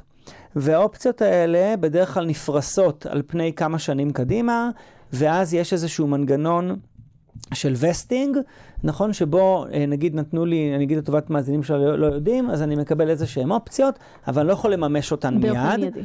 אני יכול לממש אותן החל מחלוף שנה, זה נקרא איזה צוק או קליף, קליף שאני צריך לעבור, ואז אחרי השנה אני יכול לממש באופן יחסי. נגיד אחרי שנה וחודש, עברו 13 חודשים, אז אני יכול לממש 13 מתוך תוכנית האופציות שלי. רוב המיזמים עושים תוכנית אופציות של 4 שנים, אז אני יכול לממש 13 חלקי 48, כי 48 אה, חודשים ב-4 שנים. Mm-hmm. עכשיו, אם את מעסיקה, את פאונדרית של מיזם, האינטרס שלך זה לשמור אותי בתור עובד כמה שיותר שנים. בגלל זה את בונה את זה. עכשיו, אני רוצה לפגוש את האופציות אולי יותר מוקדם, כי אני צריך כסף וכן הלאה. אבל יכול להיות שאפשר למצוא איזשהו פתרון יותר מורכב, שבו אני אהיה מוכן לחתום לך על תוכנית וסטינג לא של 48 חודשים, אלא של 60 חודשים, חמש שנים, אתן לך עוד שנה. ובתנאי שאני אקבל ממך איזשהו בונוס בחלוף נגיד שלוש שנים, כדי שאני טיפה אשתחרר. או שאת תאפשרי לי, אם אחר כך יש uh, גיוסים נוספים, תאפשרי לי לעשות uh, משהו שבדרך כלל העובדים פחות עושים, ויותר עושים המייסדים, של כמו secondary כזה, כן? Mm-hmm. שאני כאילו יכול למכור את המניות שלי או את האופציות שלי למשקיעים החדשים שבאים. אם תתני לי דבר כזה, אולי אני אהיה מוכן להגדיל את תוכנית ה vesting לחמש, לחמש שנים. שנים. ואז, בגלל שאנחנו תופסים את המציאות בצורה לגמרי שונה, יש הזדמנויות להגדיל את העוגה. עכשיו, הדבר הזה הוא מאוד מורכב. הוא מצריך ניתוח והבנה מעמיקה של ה setting, ובעיקר את מה שאת אמרת קודם. את של, של, של הנפשות הפועלות במשא ומתן. בדיוק, להיכנס איזה... לראש של הצד השני ולחשוב על איך הוא חושב, אוקיי? אמ, אז, אז, אז זה דבר מאוד מאוד מאוד קריטי. אני אתן רגע דוגמה שאני נותן לסטודנטים שלי, אה, שקרה לי פעם לא בכובע של מרצה או יזם, אלא בכובע של סופר. Mm-hmm. כתבתי ספר ילדים, רציתי להוציא אותו לאור, קיבלתי חוזה מהקיבוץ המאוחד. מהמם, אחת ההוצאות הגדולות בישראל, מאוד שמחתי. ואז הם נתנו לי את החוזה, ולסופרים בדרך כלל נותנים תמלוגים. כלומר, רק כשספר נמכר, אתה מקבל איזשהו אחוז מההכנסות שלו. והתמלוגים היו די נמוכים. עכשיו, רציתי להעלות אותם, והם נורא נורא אה, אה, אה, התעקשו והיו מאוד strict. ואז הלכתי לדבר עם חבר סופר, ואמרתי לו, תקשיב, אני לא רוצה לשמוע מה אתה חושב, אבל בגלל שאתה סופר המון שנים, תשקף לי רגע מה הם חושבים. ואז הוא אמר לי, תשמע, הוצאה לאור ניצבת בפני מציאות שבה רוב הספרים שיוצאים לאור בעולם, גם בארץ, הם לא מוכרים אפילו את המהדורה הראשונה. מהדורה זה נגיד 2,000 עד 3,000 עותקים, הם לא מצליחים למכור את המהדורה הראשונה, ולכן הם לא מכסים אפילו את העלויות הפקה והפצה של אותה, אותו ספר. ולכן הם נורא לחוצים על זה. אם הספר מצליח, הם מוכנים יותר לשחרר. ואז אמרתי, וואלה, חזרתי להוצאה, ואמרתי להם, אתם יודעים מה, תקשיבו, בואו נעשה ככה. על המהדורה הראשונה של הספר, אולי אפילו על השנייה, אני כבר לא זוכר, זה היה לפני הרבה שנים, אני מוכן לקבל פחות ממה שאתם מציעים לי. נגיד אתם הצעתם לי 10 אחוז, או נדמה לי זה היה 8 אחוז תמלוגים, אני מוכן לקבל 6. אז את חושבת, בן אדם מטומטם, מציעים לו 8, הוא אומר לא, 6. אבל זה 6 רק על המהדורה הראשונה או השנייה. אבל אחר כך אני רוצה שזה יקפוץ ל-20. עכשיו, מה קרה פה? הבנתי שמבחינתם ברגע שחצינו את המהדורה הראשונה או השנייה, זה אומר שהספר הוא כבר לא הפסדי. ואז הם נושמים, והם יותר משוחררים, אז הם יכולים לפרגן לי גם 20%. אבל אם אני נלחם איתם על המהדורה הראשונה, ששם כל הסיכון שלהם, הם לא יכולים. עכשיו אני, זה לא עניין אותי בכלל, כי אני מבחינתי, אם זה מוכר את המהדורה הראשונה, ממילא אין שם כסף, כן? זה, זה כלום, זה גרושים. אז לא אכפת לי. אני אכפת לי רק לקבל יותר על המהדורות המאוחרות, וזה, עכשיו בשביל, בשביל לדעת את זה, צריך לעבוד. אז אני רוצה לקחת רגע את הדוגמה הנהדרת שלך ולהחזיר אותה שנייה לעולם היזמות, ובעצם עכשיו, אה, לצורך העניין, אה, יזם יושב מול משקיע, או אפילו יזם יושב מול עובד או מול co-founder, שכל אחד מהם זה מערך כוחות שונה, בסדר? אבל צריך לזכור פה כמה דברים. קודם כל, כשאנחנו מבינים מה הכאב באמת של הצד השני, מה... מה מפחיד אותו כרגע מלהתקדם שלב נוסף במשא ומתן הזה. זה מצד אחד. מצד שני, כשאנחנו מאוד מאמינים בעצמנו, במוצר, באיכות שלנו, במה שאנחנו מביאים למשוואה, בשירות, בידע שלנו וכולי וכולי, אנחנו מבינים שמה שאנחנו צריכים לעשות רגע זה את הרגל בדלת. את הרגל בדלת, ועם האמונה שלנו בעצמנו, שאנחנו באמת נדלבר את מה שאנחנו אה, מאמינים בו, לבוא יותר לקראתם, ואז אנחנו צולחים את המשוכה הראשונה. כן, אז הנה, אז אני בדיוק אענה לזה. אז למשל, איך אני בונה בתור יזם את הכניסה של הכסף מהמשקיע אל מול ה milestones, כן? אז למשל, כדי להוריד סיכון, אני יכול להיות מאוד מאוד אגרסיבי כלפי עצמי ב milestones שאני מוכן to deliver, ואז לבנות את ההשקעה בצורה דיפרנציאלית. נגיד סגרנו על 500 אלף דולר pre-seed, או על 3 אה, מיליון דולר seed, אבל אני מוכן לקבל אותם בצורה שנגיד בשנה הראשונה אני אקבל רק 30 אחוז, הוכיח שאני מסוגל לעשות את המיילסטונס הכי אגרסיביים ששנינו נסכים עליהם, ואחר כך אני אקבל את כל היתר. ואז יכול להיות שהמשקיעים יהיו מוכנים לתת לי גם יותר, ואולי בתנאים יותר טובים, או, ב, או בהערכת אה, שווי של החברה יותר גבוהה, כי הורדתי להם את הסיכון העיקרי, שזה המפגש הראשון איתי של איך אני באמת אצליח לבצע. אז, אז זה נגיד דבר שאם אני מבין את הראש של המשקיע, אני יכול, ו- ואני בטוח בעצמי, אז אנחנו יכולים להיפגש שם. וחשוב לי עוד להדגיש בנקודה הזו, כי בטח כישראלים, וגם הרבה פעמים יזמים גברים, אבל גם אצל נשים זה קורה, הנושא הזה של אגו. הוא הרבה פעמים מאוד מאוד מניע אותנו בקבלת החלטות ובניהול משא ומתן, ואז הוא לא מאפשר לנו לראות ממש מספיק טוב את הצד השני, וגם להשית עלינו רגע עוד קצת מהסיכון כדי להפחית את הסיכון קצת של הצד השני. ואם נשכיל להבין את הנקודה הזו ולדבר קצת עם האגו וקצת לנטרל אותו, ולא לתת לנו, לא לתת לו בעצם לנהל את הסיטואציה, אלא שאנחנו מנהלים אותו, את הסיטואציה עצמה, אני חושבת שהתוצאות שם תהיינה טובות יותר. אוקיי, אז, אז תראה, אז אני אחבר לזה מילה אחרת, אוקיי. שאני חושב שהיא מאוד קשורה ל, לאגו או להיעדרו, וזה הקשבה. Mm-hmm. תשמעי, אני ב, בשנה וחצי האחרונות אה, עשיתי איזושהי סדרה שאני חושב שאת מכירה, שנקראת Master Class. ראיינתי למעלה מ-30 אנשים, ונש... גברים ונשים, מהבכירים בארץ ובעולם בתחומי העסקים, יזמות, אומנות, פוליטיקה וכן הלאה. לא, פוליטיקה לא היה לי, בכוונה לא הבאתי פוליטיקאים, אבל, אבל כן עסקים, יזמות, אה, אה, אומנות וכן הלאה. והדהים אותי לגלות שכמעט כולם, כששאלנו אותם מה המפתחות להצלחה, הם דיברו על כל מיני דברים, אבל מילה אחת שחזרה כמעט אצל כולם זה הקשבה. היכולת להקשיב, זה יכול להיות להקשיב לעובדים, זה יכול להיות להקשיב ללקוחות, זה יכול להיות להקשיב לטרנדים, זה יכול להיות להקשיב לביקורות, זה יכול להיות להקשיב ל, ל, ל, ל, לכל כך הרבה דברים, כן? אז גם פה, לשולחן המשא ומתן, אני צריך מאוד מאוד מאוד להקשיב. לצד השני, לאינטרסים שלו, ופה אני אתחבר למה שאמרתי קודם על משא ומתן אינטגרטיבי, הדרך לעשות מעבר ממשא ומתן שקראתי לו נאיבי, שהוא נקרא בספרות משא ומתן חלוקתי, כן? דיסטריביוטיב, uh, שאתה רק מחלק את העוגה, אתה לא יודע להגדיל אותה, אתה רק מחלק אותה. הטרנזישן ממשא ומתן חלוקתי למשא ומתן אינטגרטיבי, הרבה פעמים הוא נעשה בעזרת כלי של הקשבה ועבודה עם אינטרסים במקום עם יעדים. זאת אומרת, במקום להגיד, אני רוצה, היעד שלי זה כך וכך אחוזים, כך וכך השקעה, כך וכך. אני צריך להבין מה האינטרסים שלי, מה אני רוצה, לא, סליחה, לא כמה אני רוצה, אלא למה אני רוצה את מה שאני רוצה. Mm-hmm. וזה דבר מאוד מאוד קריטי. אני אתן רגע עוד דוגמה, שדיברנו קודם על הקשר בין אה, יזמים למשקיעים, אז אני דיברתי קודם על המיילסטונס אל מול כניסת ההשקעה, תחשבי על עוד דבר. אה, הרבה, יזמים, הרבה יזמים נכנסים לכל מיני חוזים שבהם דוחים את הערכת שווי לסיבוב הבא. כלומר, עושים איזשהו מודל שבו אנחנו כרגע לא קובעים את השווי, אלא נקבע אותו בסיבוב הבא, כשייכנס נגיד משקיע יותר גדול.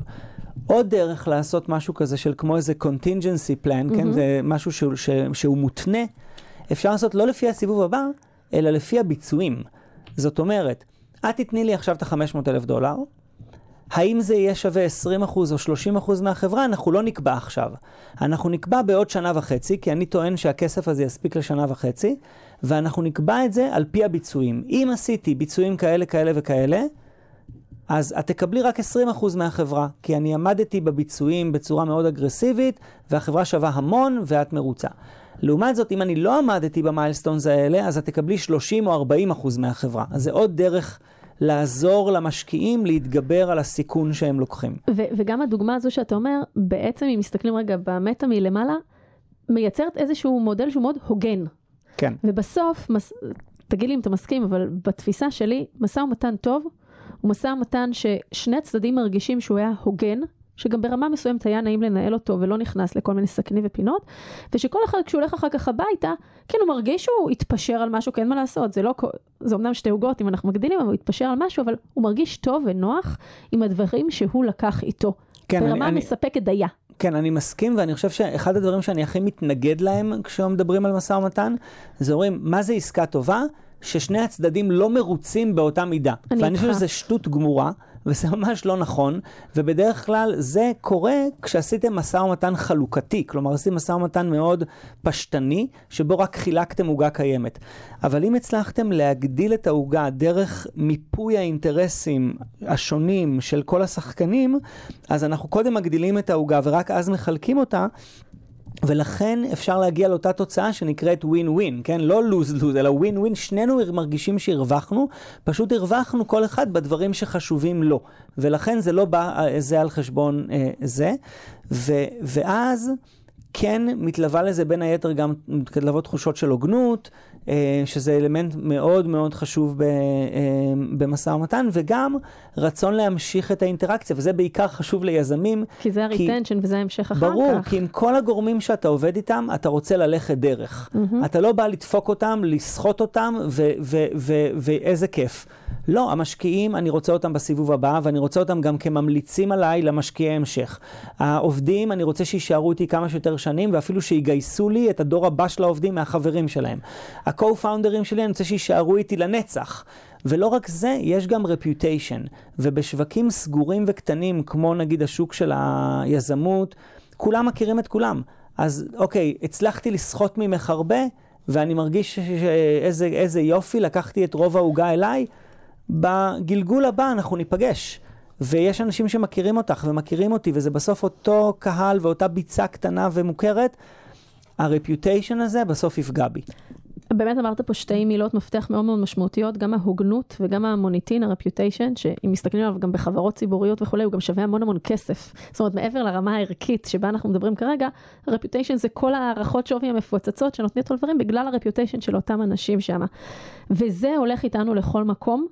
וזה בעיניי גם ממקום שהוא כזה המבל ולהבין איפה אנחנו נמצאים נורא נורא חשוב לא לשכוח ולא להתבלבל וגם להביא את זה איתנו לחדר המשא ומתן.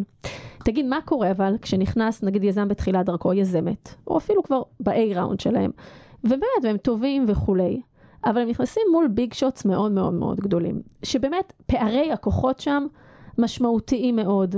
ו- ואולי גם אותה יזמת או אותו יזם מגיעים טיפה ממקום קצת יותר חסר ביטחון וכולי. מה היית מציע להביא שם הסיטואציה? אוקיי, אז, אז זה מתקשר לעוד עוד אלמנט. אז, אז תראי, במשא ומתן יש כמה אלמנטים חשובים. אמ, אז, אז הזכרת בתחילת הדברים כשהצגת אותי שכתבתי ספר על משא ומתן, אז שם אני בחרתי 12. יש הרבה יותר. אני בחרתי 12 כי רציתי לעשות מזה ספר שהוא יותר כזה קריא ונגיש ולא משהו שעכשיו את מבלה איתו שנתיים, אלא מהמם. שאת יכולה לסיים אותו בשבוע. אז אני בחרתי 12, אחד מהם באמת זה היה ווין ווין שהזכרנו קודם, ואיך בונים את מערך האינטרסים. אז עכשיו את נוגעת בעוד אחד, וזה הנושא של כוח במשא ומתן. אבל בניגוד למה שעכשיו את הצגת ושאלת אותי, אמ, הכוח הוא לא רק נגזרת של המעמד או הסטטוס, או מי את ומי הצד השני.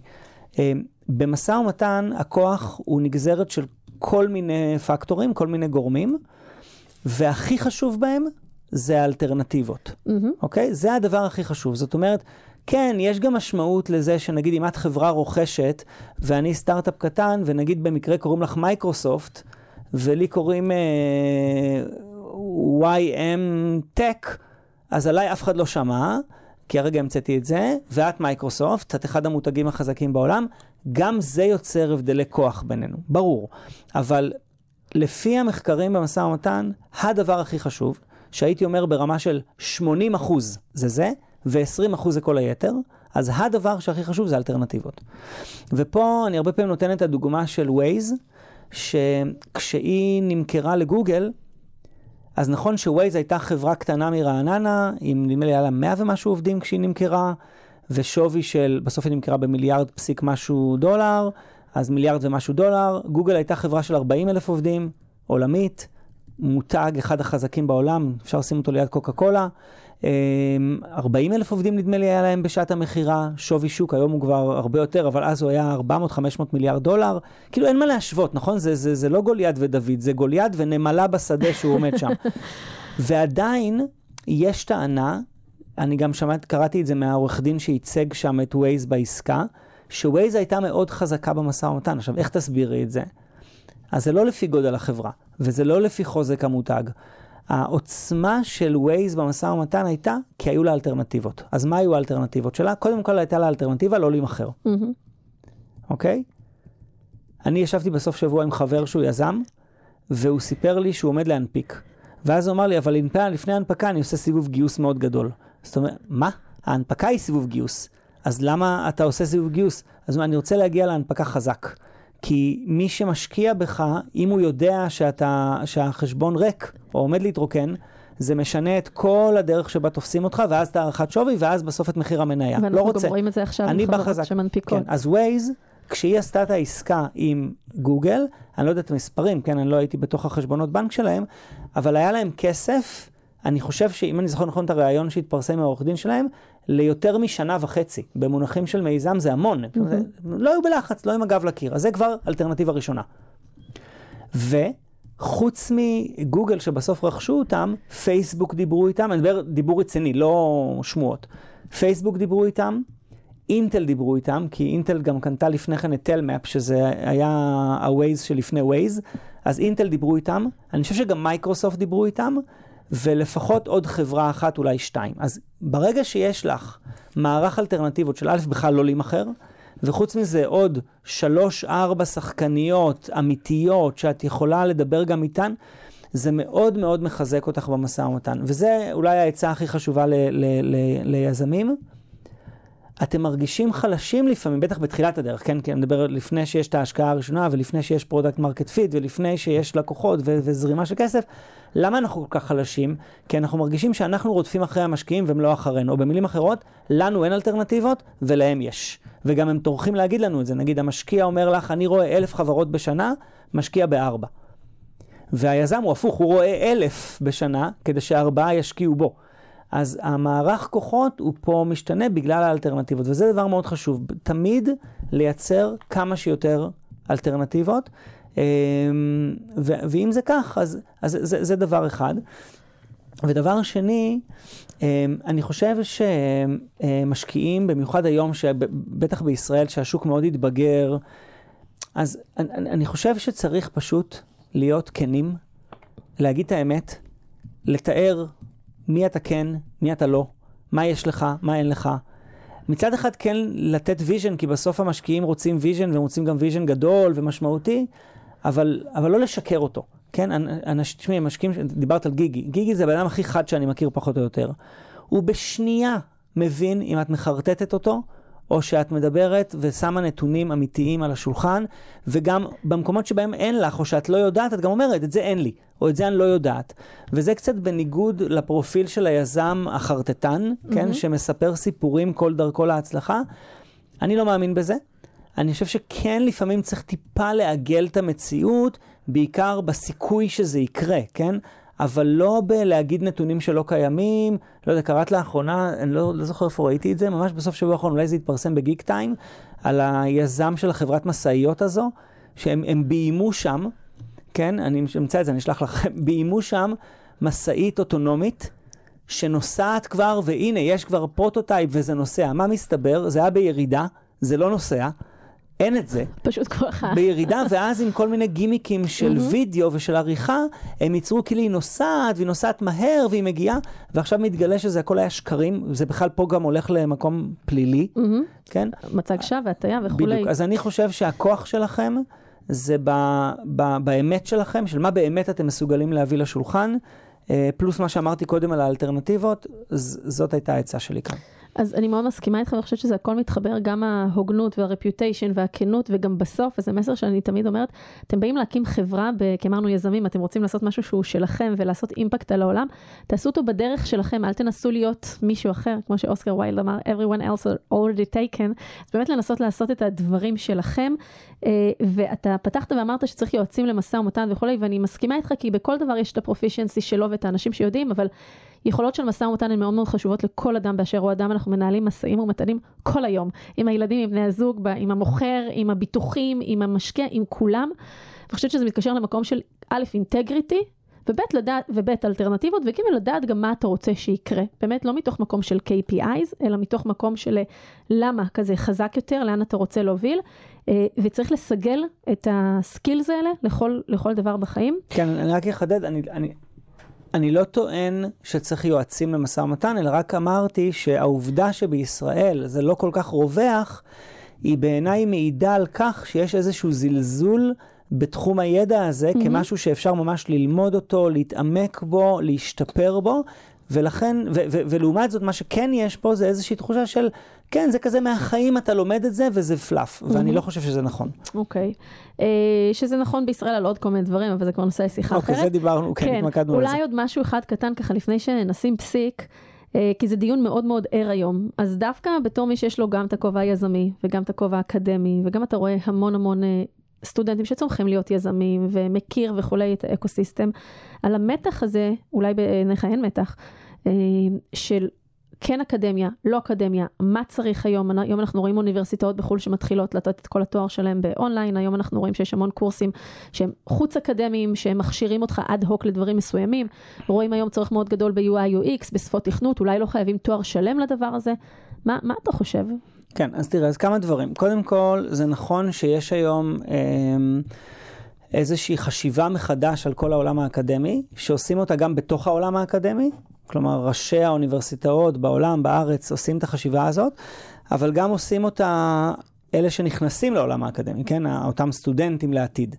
אה, חושבים מחדש על הדבר הזה. אז אם עד לפני, לא יודע, עשור זה היה must, אה, את רוצה להתקדם בחיים, את רוצה לרכוש מקצוע, את רוצה זה, את הולכת, לומדת איזשהו תואר. אה, אז היום יש על זה סימן שאלה, נגיד, או חשיבה. אבל אני רוצה להגיד את העמדה שלי, כן, ואני מייצג פה רק את עצמי. אה, כמה דברים. אחד, אני חושב הפוך, ואני חושב שהסביבה המשתנה הזאת, שקודם דיברנו עליה, של המאה ה-21, אמ, דווקא, ו- ו- ואני חושב שהקורונה העצימה את זה, כן? ראינו עוד יותר מה זה שינוי שיכול לקרות. אני חושב שהיא עוד יותר העצימה את התפקיד שהאוניברסיטאות יכולות למלא. למה? כי אני חושב שהאוניברסיטה היא לא מקום רק לרכוש בו מקצוע, או התחלה של מקצוע, או כיוון למקצוע, כי בסוף האוניברסיטאות זה לא בתי ספר מקצועיים, אלא אני חושב שהאוניברסיטה היא מקום להתפתח בו ולגדול בו ולצמוח בו כאדם, ואז גם כ... אשת או איש קריירה לעתיד, ואני חושב שהדברים שמקבלים שם, הם יכולים וצריכים להיות ויכולים להיות, אולי הם לא תמיד כאלה, כן, אבל צריך לשאוף הרבה הרבה יותר עמוקים. סתם, למשל, היכולת לנתח סיטואציה בצורה מאוד מאוד עמוקה וביקורתית. כן, אז את יכולה לקחת אלף קורסים ב-UX, UI או בתכנות, השאלה אם קיבלת שם את היכולת לנתח ולהעמיק במשהו בצורה מאוד מאוד עמוקה וביקורתית. אמ, או שכן או שלא, לדעתי ברוב המקרים לא. ואני חושב שהאוניברסיטאות צריכות קצת לחזור למלא את התפקיד הזה, אם הן לא מספיק ממלאות אותו היום. וזה אחד. שתיים, אני חושב שהאוניברסיטה, כמו שעושים אותה במיוחד בתארים הראשונים, אה, בשנות ה-20 בישראל, קצת יותר מוקדם במקומות אחרים בעולם, זה גם חוויה של, א', חוויה, וב', מקום שבו אנשים מתעצבים כבני אדם, לא רק במובן הקוגניטיבי או של הסקילס וכן הלאה, אלא את מתעצבת, את מתעצבת ואת גדלה להיות מי שאת. ואני חושב שזה שנים נהדרות, אה, אני לא חושב שכדאי לוותר עליהן, כי אם את תעשי אוסף קורסים נפרדים, לא תהיה לך את החוויה הסטודנטיאלית המשמעותית והמעצימה הזאת שבה את נבנית כאדם, עם כל מה שקשור לזה. כולל ה network שאת יוצרת, עם החברים האלה שילוו אותך אחר כך כל החיים, והם יהיו חלק מה network העסקי שלך, אבל גם יכול להיות חברים לחיים שלך. כולל אה, להיחשף לאנשים שמבלים את חייהם בחקירה, שזה הפרופסורים והפרופסוריות שאת תפגשי, אה, ונותנים לך קצת insight לאיך אפשר... להעמיק במשהו ולחקור אותו. אני, אני אתן רגע דוגמה, לי יש איזושהי תוכנית שאני מנהל באופן אישי של חדשנות בארגונים. ואני, זו תוכנית של שנה ג' בבית ספר, ואני מכריח שם את הסטודנטים, חוץ מהפרויקט של כמו איזה ייעוץ לחדשנות שהם עושים עם לקוחות מה, מהשוק, אני מכריח אותם גם לעשות פרויקט מחקר. עכשיו, רובם המכריע לא הולכים למסלול של מחקר, אז למה אני מכריח אותם?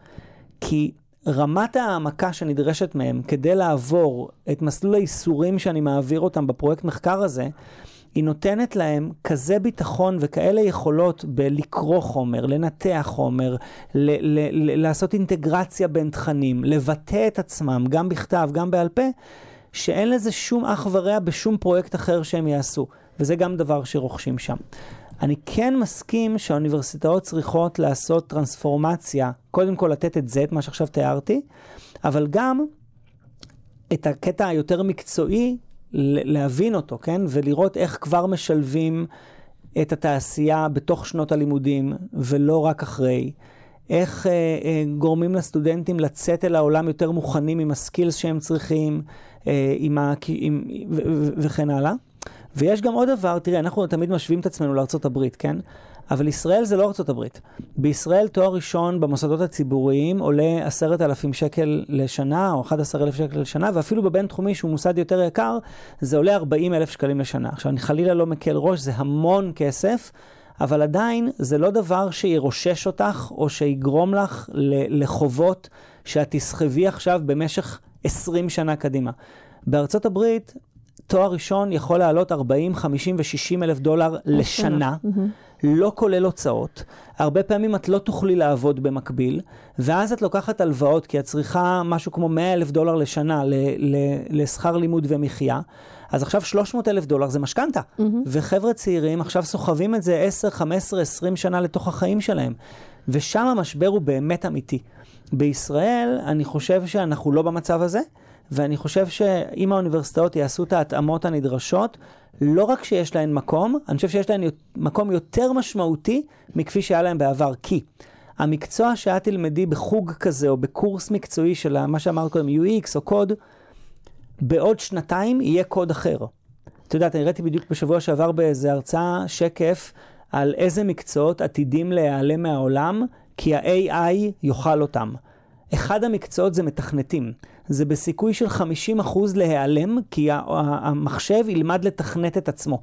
אז אפילו המקצוע הכל כך מבוקש הזה, ושהיום מקבלים עליו שכר כל כך גבוה של תכנות, mm-hmm. יכול להיעלם מהעולם. אבל אם את עברת מסלול לימודים מאוד מאוד עמוק, את תדעי לברוא את עצמך מחדש. אבל אם כל מה שיש לך זה רק השפת תכנות הזאת שלמד באיזה קורס מקצועי, אין לך את היכולת, הגמי, יכולת הגמישות הזאת בקריירה שלך. ולכן אני חושב שהיום יותר מפעם האוניברסיטאות הן נדרשות, אבל הן צריכות לעשות שינוי. בישראל שינויים של, אה, כמו שאמרתי, לראות את התפקיד שלהם כעיצוב האדם ו- ו- ו- וה- והתפיסה הביקורתית והוורסטיליות שלו וכן הלאה. שתיים, החיבור לעולם האמיתי ולתעשייה כבר בשנות הלימודים. ובמקומות אחרים, נגיד בארצות הברית, אני חושב שהם גם צריכים לעשות מהפכה בשכר לימוד, כי זה באמת לא סוסטיינבל. אתה יודע, אני ככה אשתף באנקדוטה קטנה ואז נשים פסיק. אה, בדיוק פתחתי כמה ארגזים אה, לאחרונה, שהיו סגורים המון המון שנים, ככה מכל הרילוקיישנים שידענו שזה ספרים וזה פתחתי. וזה היו כל הקלסרים שלי מהתואר הראשון, שלמדתי משפטים ופסיכולוגיה, ומה-MBA, אה, עם התמחות בפסיכולוגיה עסקית וניהולית, ופתאום פתחתי את כל הקלסרים. ושואלים אותי לפעמים איך הגעתי למה שאני עושה היום, ואני ככה מספרת, יש את הסיבות הרציונליות ואת הסיבות הרגשיות. ופתאום ראיתי את כל המרקורים והדפים הקטנים והסיכומים לפני מבחן, וראיתי שעות אה, של חשיבה ולמידה והשקעה ומתודולוגיה ולרנביליות והשלכה ו-case studies והיה לי כואב ממש לזרוק את זה לפח כי אמרתי וואי יש פה שעות כאילו של, של השקעה ופתאום זה היכה בי ש... שהיסודות, היסודות שמלווים אותנו כאנשים בוגרים בעולם הזה בגילי ה-40 וה-50 והיכולת שלנו כמו שאמרת לנתח סיטואציות ולהסתכל על דברים בדקה ולהבין שם המון המון המון דברים לעומק ולראות אנשים ולהקשיב וללמוד על עצמנו זה שם, אה, שם ניטעים הזרעים, שם זה מתחיל, ואולי שתי מילים מאוד מאוד חשובות שמתקשרות לסיפור שלי ושלך, יש פה תהליך. זה לא plug and play, מכניסים צ'יפ לראש ויוצאים ומקבלים את כל הכישורים האלה בעולם, אנחנו צריכים ללמוד אותם, אנחנו צריכים לעבור תהליך אה, ולהתפתח. והדבר השני זה באמת יכולת ה learnability, שזה אחד המושגים שמתעסקים בו היום המון, כי כמו שאמרת, יכול להיות שמחר לא יהיו מתכנתים, ומחר יכול להיות שלא יהיו אה, המון המון מקצועות, אבל היכולת שלנו ללמוד ולהשתנות עם הדברים ולהמציא את עצמנו מחדש, היא הכי, אחת החשובות היום שיש. אני חושבת שזה באמת דברים שלומדים אותם לאורך שנים כשמקבלים את, ה, את היסודות. אז, אז אני, אני מסכימה איתך ככה בנקודה הזאת. יוסי וואו, דיברנו על מלא דברים, אנחנו יכולים להמשיך עוד המון המון זמן, ככה על אה, איך מנהלים משא ומתן, ועל תכונות של יזמים, ועל אה, מה חשוב היום ככה במאה שאנחנו נמצאים בה וללכת הלאה. אז קודם כל אני רוצה להגיד לך ממש תודה שבאת, והיה כיף ככה אה, לשוחח. איפה אפשר למצוא אותך? אמ, אני קודם כל פה, במרכז הבינתחומי, בבית ספר ליזמות. אה, זהו, אני די פעיל ברשתות החברתיות, אז אה, גם בלינקדאין, בפייסבוק, כן. נהדר. אז תודה רבה שוב שבאת. למאזינים, אנחנו נשים פסיק עד לפרק הבא. ככה אני גם אומרת ליזמים שלי מסשן לסשן. אם נהניתם, אני ממש אשמח שתפיצו את הפודקאסט ליזמים ומשקיעים שאתם מאמינים שיקבלו ממנו ערך. תודה לאולפנים המשגעים במרכז הבינתחומי, שמאפשרים לי להקליט כאן את כל התוכן החשוב הזה. אתם מוזמנים לבקר באתר שלי בגלי-בלוך-לירן.קום ולהשאיר שם את הפרטים שלכם כדי להתעדכן וללמוד עוד על ההיבטים המנטליים של יזמים, וגם לעקוב אחרי הפודקאסט שלי, The Human Founder, באפליקציות הפודקאסטים שלכם. שמים פסיק, ניפגש בפרק הבא.